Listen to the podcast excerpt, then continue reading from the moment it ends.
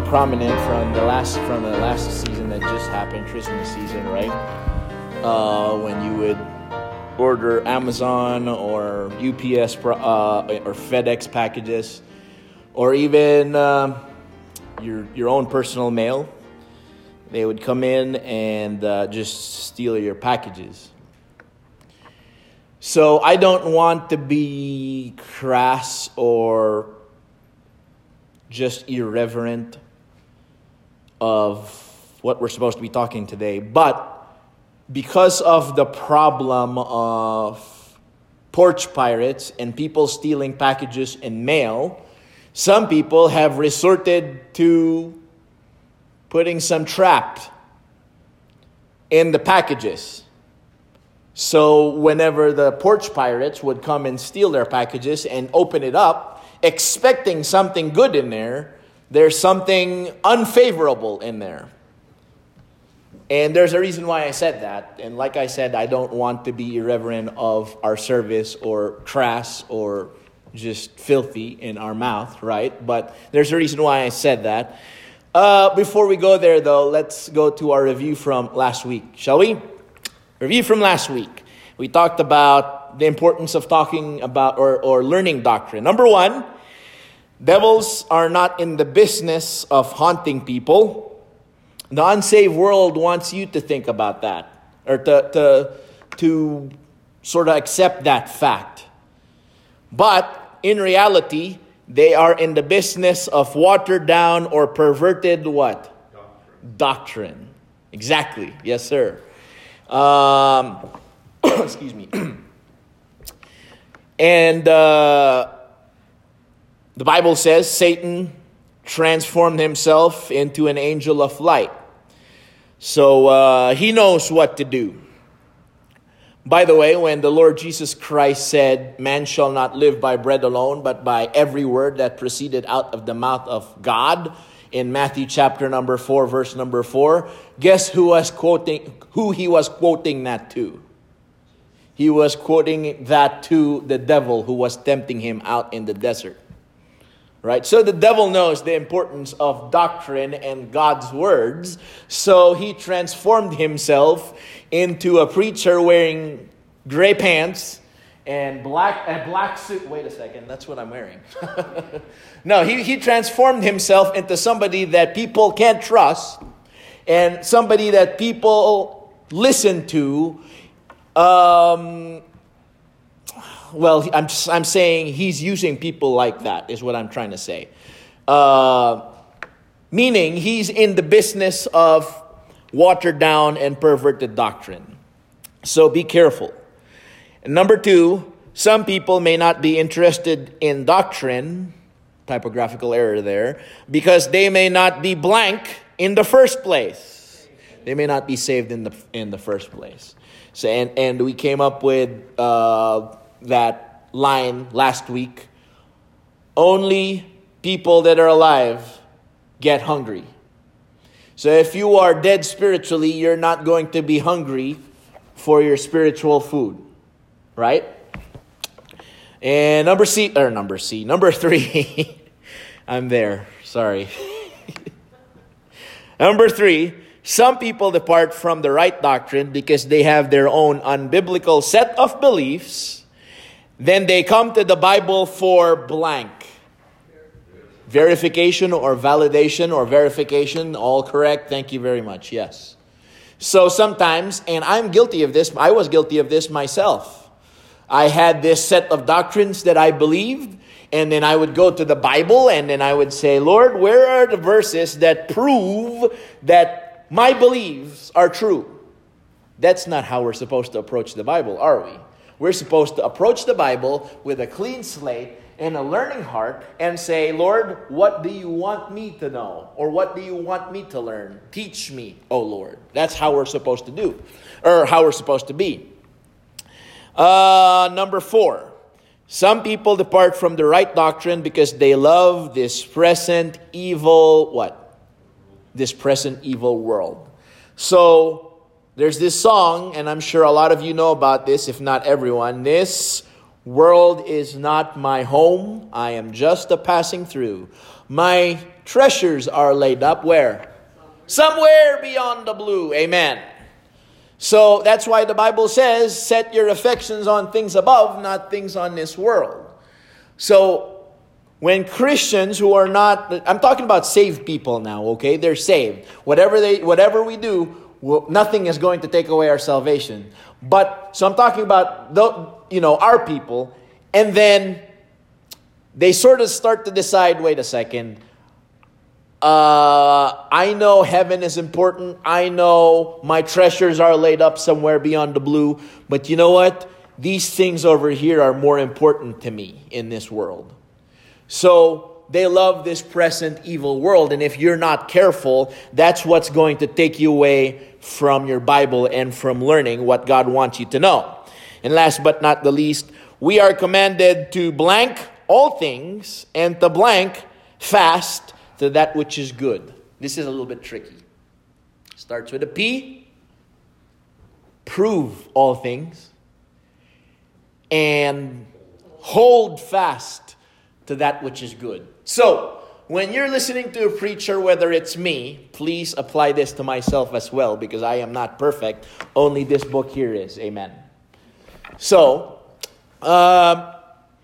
when you are listening to preaching, whether from myself or from Brother Bill. I'm sure Brother Bill acknowledges this too. I've heard you say that before, praise God. Or somebody from internet land or the radio. Make sure the Bible says we are commanded to prove all things. Whatever you are hearing.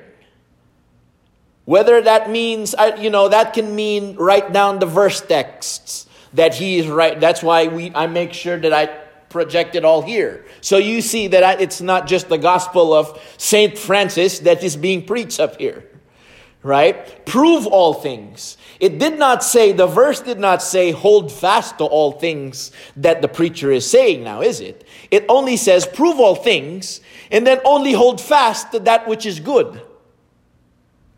So when you prove, I guess that's an old farmer saying, leave the sticks and... I always get that confused.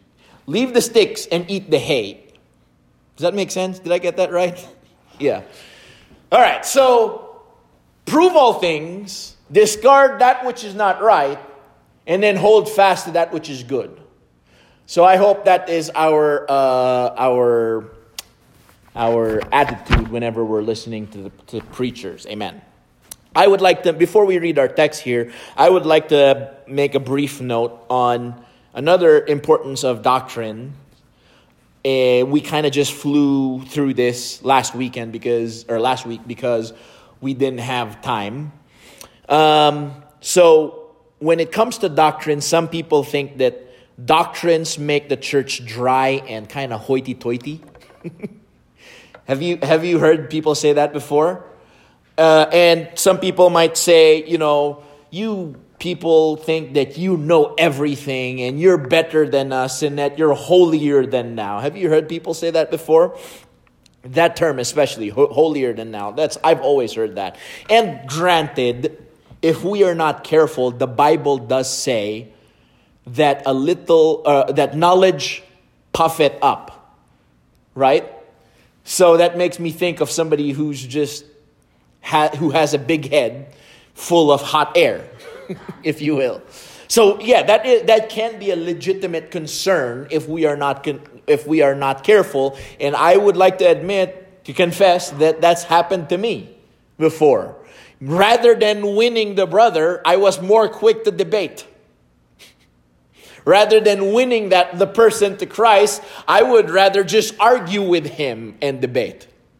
And that's why we're always talked about as, you guys are so hoity-toity, you guys are so dry, so dogmatic, and stuff like that. So, yes, that can be a valid concern, so we have to be careful. We have to have, along with the right doctrine, the right motivation, and the right application. Yes? So with the correct motivation and the correct application, correct doctrine actually teaches us how we function in our roles. Remember last week we talked about how many pulpits simply go to one portion of the Bible and then preach stories and fables out of that, then talk about the moral of the story. Remember that? Well, in effect, we have a lot of moral but unbiblical Christians because of that, who can't contend for the faith, much less answer simple questions. Correct doctrine with the correct motivation. We don't want to simply learn the doctrine to debate. We want to learn the doctrine so we can grow. Right? Correct doctrine with the correct motivation, with the correct application, teaches us to function in our own roles. Look at the verse. We read this before, but we kind of just flew through this last Sunday. But let me read it carefully here. This is in Titus chapter number 2, verse 1 to 3. Well, it's going to be all the way to 6. But it says, "But speak thou the things which become" what? "Sound doctrine. That the aged men be sober, grave, temperate, sound in faith, in charity, in patience." So that's all the aged men. That's what if you fall into that category and you're wondering what to do, this is what the Bible says. Be sober, be grave, be temperate, sound in faith, in charity, in patience. And then if you're one of the ladies in the next category, the aged women likewise, that they be in behavior as becometh holiness, not false accusers, not given to much wine, teachers of good things. So that we talked about so far, the aged men and the aged women. What's next? Titus chapter number 2, verse 3 to 4. Next verse. "That they may teach the young women to be sober, to love their husbands, to love their children, to be discreet, chaste, keepers at home, good, obedient to their..." I like this, the wording of the Bible, because, man, and I know it's kind of dangerous ground to preach about these things right now, these days, but let me just tell you this. See that small word "own," obedient to their own husbands? That means you're not supposed to be obedient to the husband of somebody else. Right? Just that little word.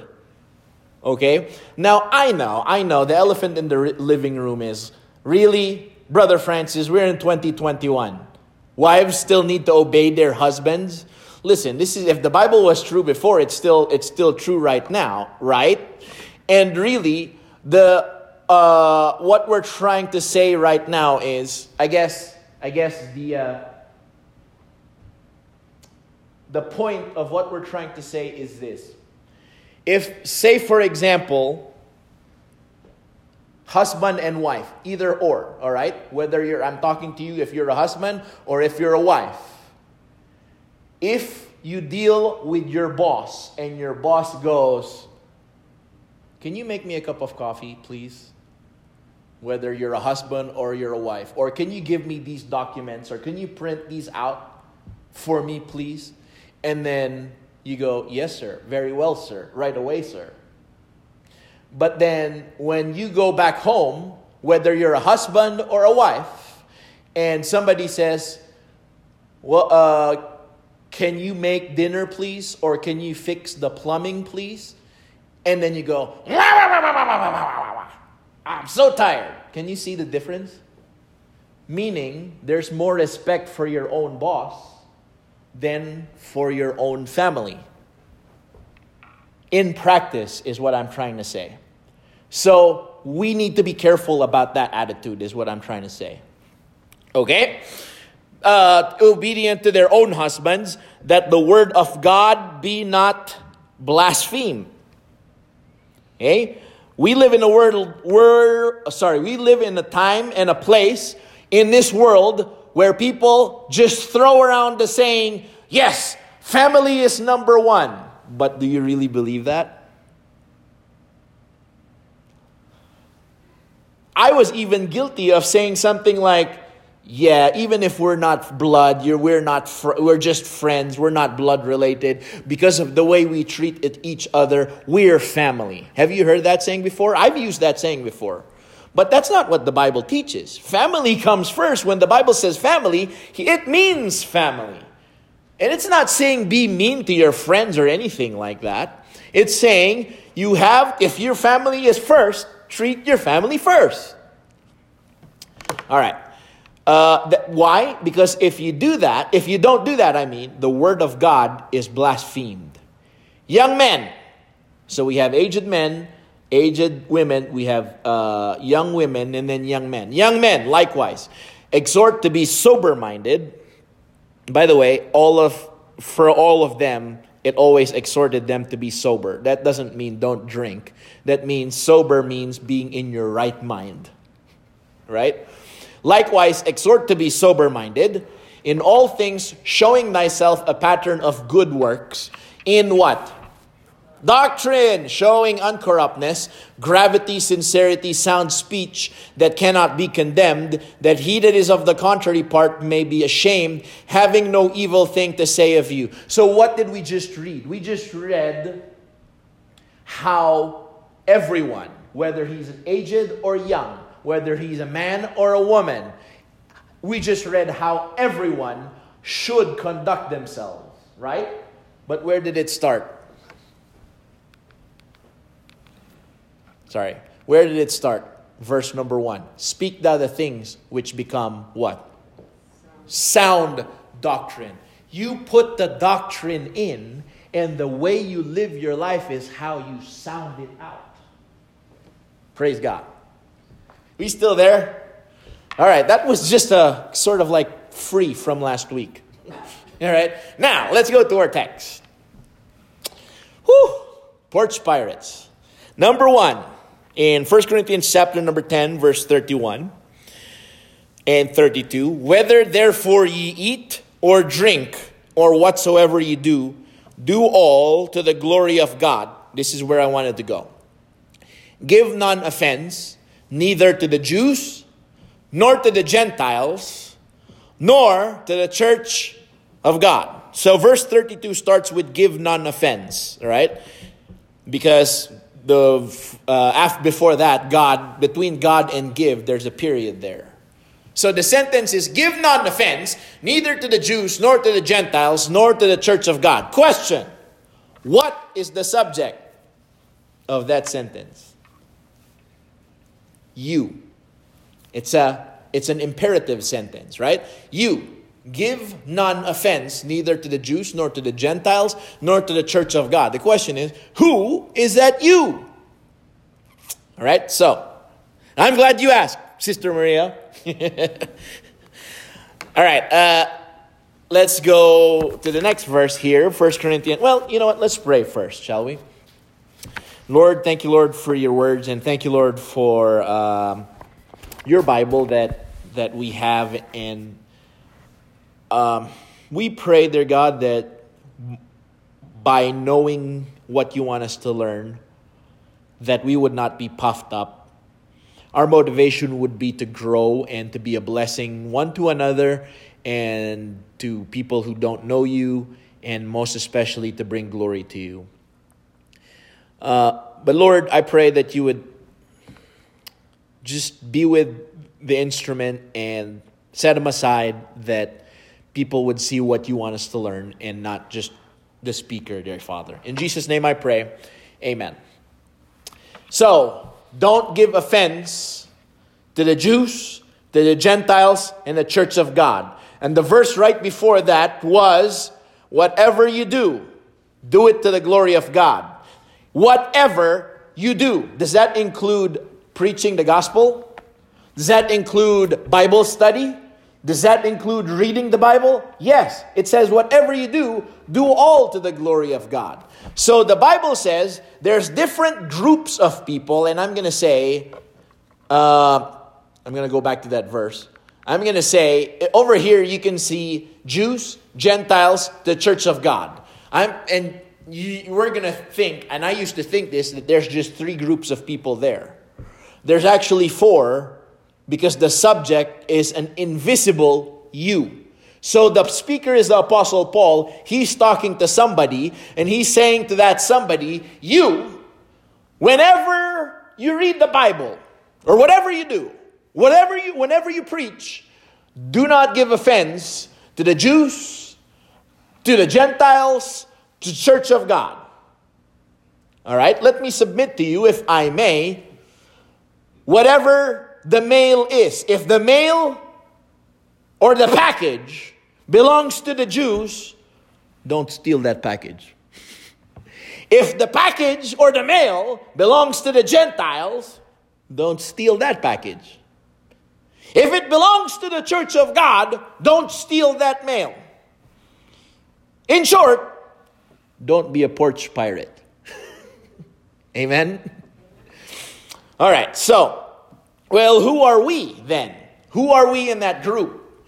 And verse number, the next verse over here, 1 Corinthians chapter number 12. And you want to be careful here, okay? We're trying to be literalist as much as we can. I know this is Porch Pirates Part 1. You saw Part 1 in the title here.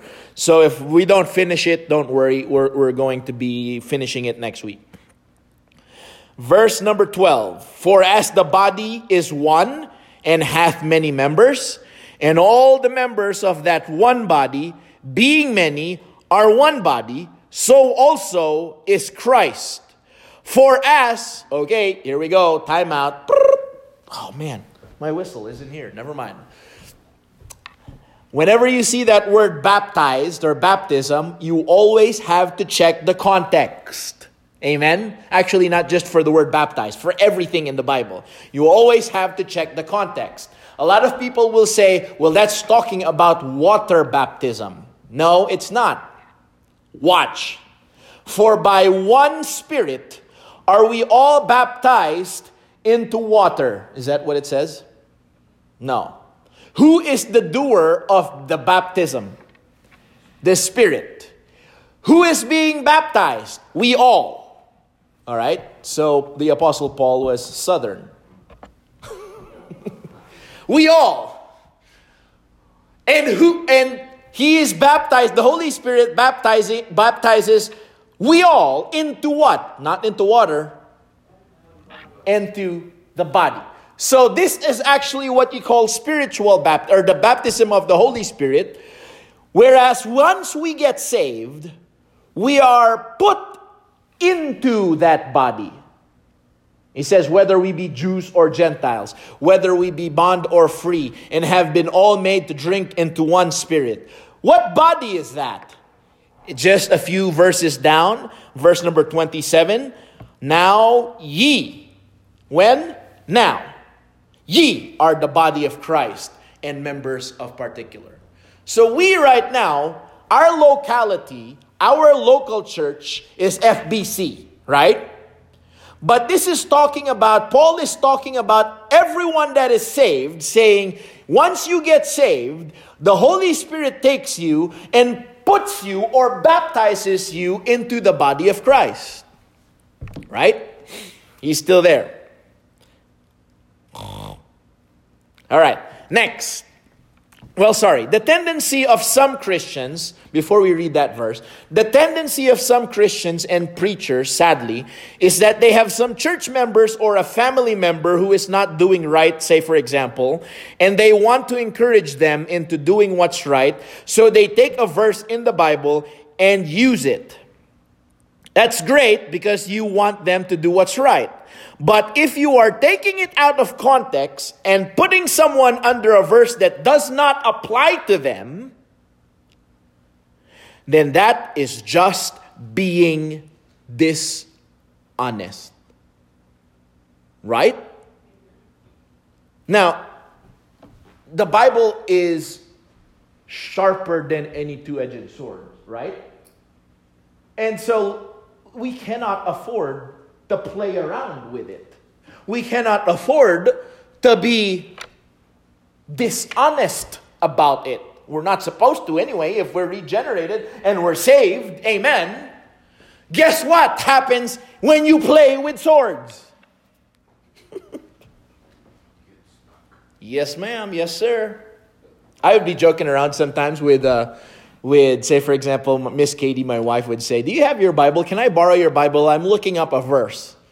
I would say something like, "Careful, you might cut yourself." Just joking around, right? But if you think about it, sure, that's what happens. Some preacher or and I'm afraid I did this before. If I'm not careful, I can still do this. So I need to be careful. Some preacher would take one verse out of context just because he has a proof that he has a point that he wants to prove, or he has something that he wants the church to apply. And that's just dishonest, right? That is stealing someone else's package or someone else's mail. That's being a porch pirate. Colossians 1:21, if we're not careful, says, "And you that were sometime alienated and enemies in your mind by wicked works, yet now hath he reconciled in the body," see, there's that body again, "of his flesh through death, to present you holy and unblameable and unreprovable in his sight, if you continue in the faith, grounded and settled, and be not moved away." So I'm not going to tell you the name of this individual, and I'm sorry that this is going to sound rather negative. There used to be a preacher that I know who was just doing something that's not supposed to be done by anyone.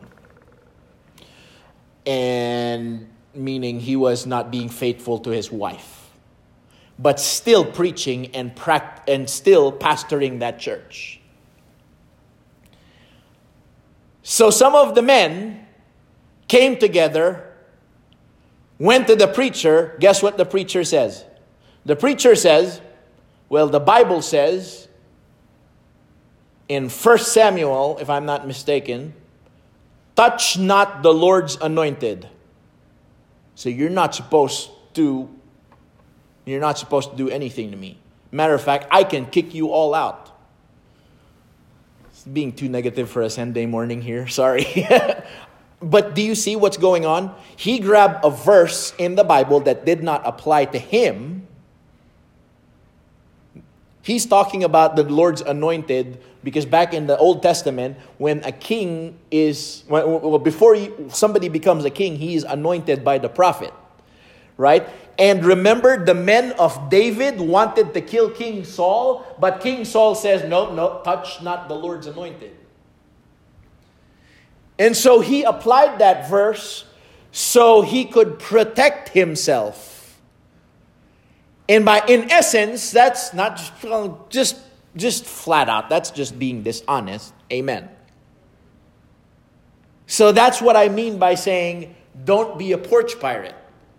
Because if we're not careful, the verse that I'm trying to read right now, "And you were sometime alienated and enemies in your mind by wicked works, yet now hath he reconciled in the body of his flesh through death, to present you holy and unblameable and unreprovable in his sight." So, the context is being presented holy and unblameable and unreprovable in his sight, if ye continue in the faith, grounded and settled, and what? Be not moved away. You know why some Christians move away? Because maybe the preacher stole somebody else's mail and tried to apply it to them, and they got cut by that sharp edge or two-edged sword. And they got hurt, and they got turned off, and they said, "Preacher, we're leaving." Be careful. Let's not play with swords. Amen. So, with the remainder of our 12 minutes, again, we're going to continue this next time. We're going to be talking about three things here. So we just talked about, well, we're going to talk about some basic rules in studying our Bible, number one. Number two, we're going to talk about some fundamental differences between Israel and the church, which is the body of Christ. And number three, some commonly stolen verses, time permitting. Of course, time permitting now for number two, we're not going to be able to finish that. But let's talk about some basic rules of studying the Bible. You still there? All right. Let's not steal packages, okay? Number one, the most important thing to learn, I'm talking to saved people now, okay? If you're not saved, the most important thing for you to learn is be saved. So I'm talking about saved people who are interested in learning the Bible and studying and reading the Bible. But the most important thing for you, number one, to do is make sure you have a perfect word-for-word Bible. Wait a second. Why is that important, Brother Francis? The Bible says in 2 Timothy 2:15, study to show thyself approved unto God, a workman that needed not to be ashamed, rightly dividing the what? The word of truth. If there is a word of truth, may I submit to you that there also is word of lies. So please be careful with what you have. Make sure you have the word of truth. Well, Brother Francis, we cannot have the word of truth right now. It's only the original Greek and the original Hebrew that can be word for word perfect. Well, if that's true, then how can God say in Proverbs chapter number 30, verse number 5, every word of God is pure. Brother Francis, it's only the Greek and the Hebrew that can be perfect. All we can have right now in the English is the one that's closest to perfect. If, say for example, I dislike Brother Mike with all passion. Just an example, Brother Mike. And I said, Brother Mike, come over to my house because I want to give you something to eat. Let's have lunch. And so Brother Mike comes in, and I wanted to do some harm to him bodily, right? And then he comes in, and then I said, what can I do to let Brother Mike drink this poison without being so obvious? A, my option is just give him a glass with the logo of skull and crossbones on there and the word that says poison. Or B, give him lunch with just some drops of poison. See the point? Brother Mike's not going to fall for it if it says poison. But he's going to say, ooh, pork chop. And didn't know that there was some poison there. Same thing. The devil is in the business of what? Watered down, perverted doctrine. You and I are not going to fall for it if the Bible in the front says the word of the devil. So what does the devil do? He takes some here, he takes some there, and then puts some in here and puts some in there. The Bible says to people who says we cannot get close, we can only get to the closest in the English. The Bible says every word of God is pure. He is a shield unto them that puts his trust in him. Next verse. Psalm 12, verse 6-7. The words, plural, of the Lord are pure words, as silver tried in the furnace of earth, purified 7 times. Thou shalt keep them, O Lord, thou shalt preserve them from this generation forever. This is the text verse that proves that God has preserved his word. Let me tell you something. When people say, and I used to believe this as well, right? Oh, only the Greek and the Hebrew, only the original languages can be perfect. Well, God said God will preserve his words forever. Not just until the Greek and the Hebrew are done. If God cannot even preserve his book, what makes you think he can preserve your soul? Amen. The living word, the Lord Jesus Christ, is perfect. Amen. So it has to say, it has to be parallel that the written word can also, should also be what? Perfect. You still with me? Next, Luke chapter number 4, verse 4. And Jesus answered him and saying, it is written that man shall not live by bread alone, but by every word of God. So if God won't preserve that word, even to our language right now. Oh, by the way, some people say, I have thought a whole huge 2-semester course on bibliology and the inspiration of Scripture before. Some people say that translations cannot be inspired or given by inspiration. Have you heard that before? Let me ask you this question. When Jesus Christ said, Eloi, Eloi, lama sabachthani, and then it was translated, which is to say, my God, why hast thou forsaken me? Which one there is inspired? Both of them. A translation can be inspired. Remember when the brothers of Joseph came to Egypt and they didn't know they were talking to Joseph, guess what? Joseph was talking in Egyptian to his servants. He was talking in Egyptian saying, hey, hide my flask in Benjamin's sack. Remember that? He was talking in Egyptian. And then the Bible, which was written in Hebrew, translated it to Hebrew. Which one of those are inspired? Both of them.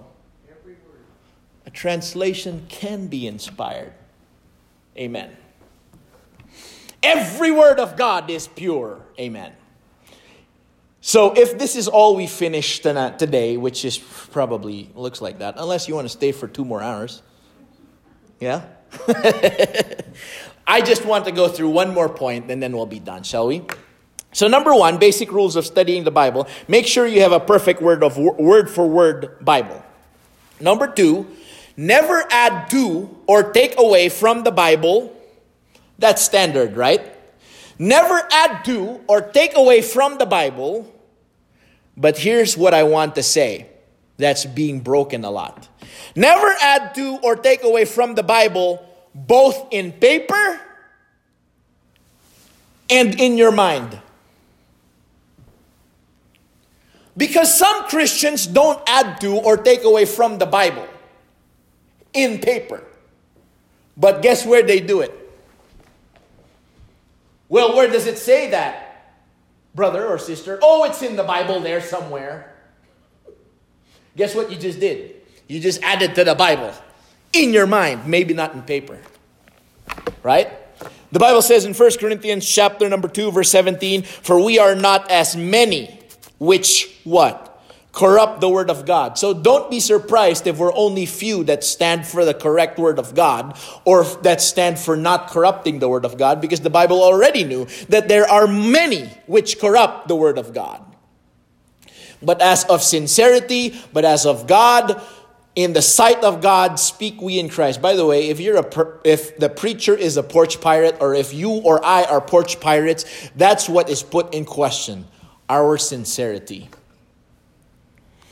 2 Corinthians chapter number 4, verse 1-3 says, therefore, seeing we have this ministry, we have received mercy, we faint not, but have renounced the hidden things of dishonesty, not walking in craftiness, nor what? Handling the word of God deceitfully. Praise God for this. You entrusted your lives to the guy who's preaching the word of God to you every Sunday. And I don't take that lightly. Brother Bill doesn't take that lightly every Wednesday night and whenever he preaches up here or or up there wherever you have your classes. And you know what? A lot of people know that you entrust your lives to them. So some people are crafty. And some people are dishonest. And some people handle the word of God deceitfully. Be careful. 1 Corinthians, Jeremiah 26, verse 2. Thus saith the Lord, stand in the court of the Lord's house and speak unto all the cities of Judah. Now I know this is talking about Judah, not to the body of Christ. So we're not about to steal their mail. But look at the practical application here. Which come to worship in the Lord's house, all the words that I command thee to speak unto them, diminish not a word. Last but not the least for this morning, John chapter 14, verse 23. Jesus answered and said unto him, if a man love me, he will what? Keep my words. Now say, for example, you come in here and Brother Francis says, come to church, to FBC, come to church, because I'm going to preach to you how to love God, because I love God. But before I preach, I go to the back room over here, and then I look over here, and I go, I don't like that. Or I go, I don't like this. Or I go, I don't like that. Guess what? Keeping my words in that verse can mean obeying his words. But it also can mean being faithful in making sure you are guarding that these words are not perverted. Don't be a porch pirate. Amen. So we're not, of course, going to be able to finish everything. But when you leave today, the most important thing to learn is A, make sure you have the word for word Bible. Number B, I said A. So number B, make sure you're not changing or adding to or taking away from God's word, both in paper and in your mind. Let's go to the Lord in prayer. Father, I ask you for your help, dear God. We didn't go very far, but I think it's very needful anyway to lay some groundwork. The last thing I would like to do is be speedy and leave someone behind. So I ask you, dear God, that you would help us. We are not perfect. We are not, meaning I can wax eloquent all that I can here, but if we're not depending on you, then we're just being puffed up, because knowledge puff it up. We don't want to say we're better than anyone, dear God. We just want to bring the glory all to you, Father. And if there's anyone out there who's not sure where they're going when they die, they're not sure about their salvation, I pray, Father, that they would worry about that first before anything that we're talking about here right now. Lord, please help everyone. Have a wonderful week. In Jesus' name I pray. Amen. All right.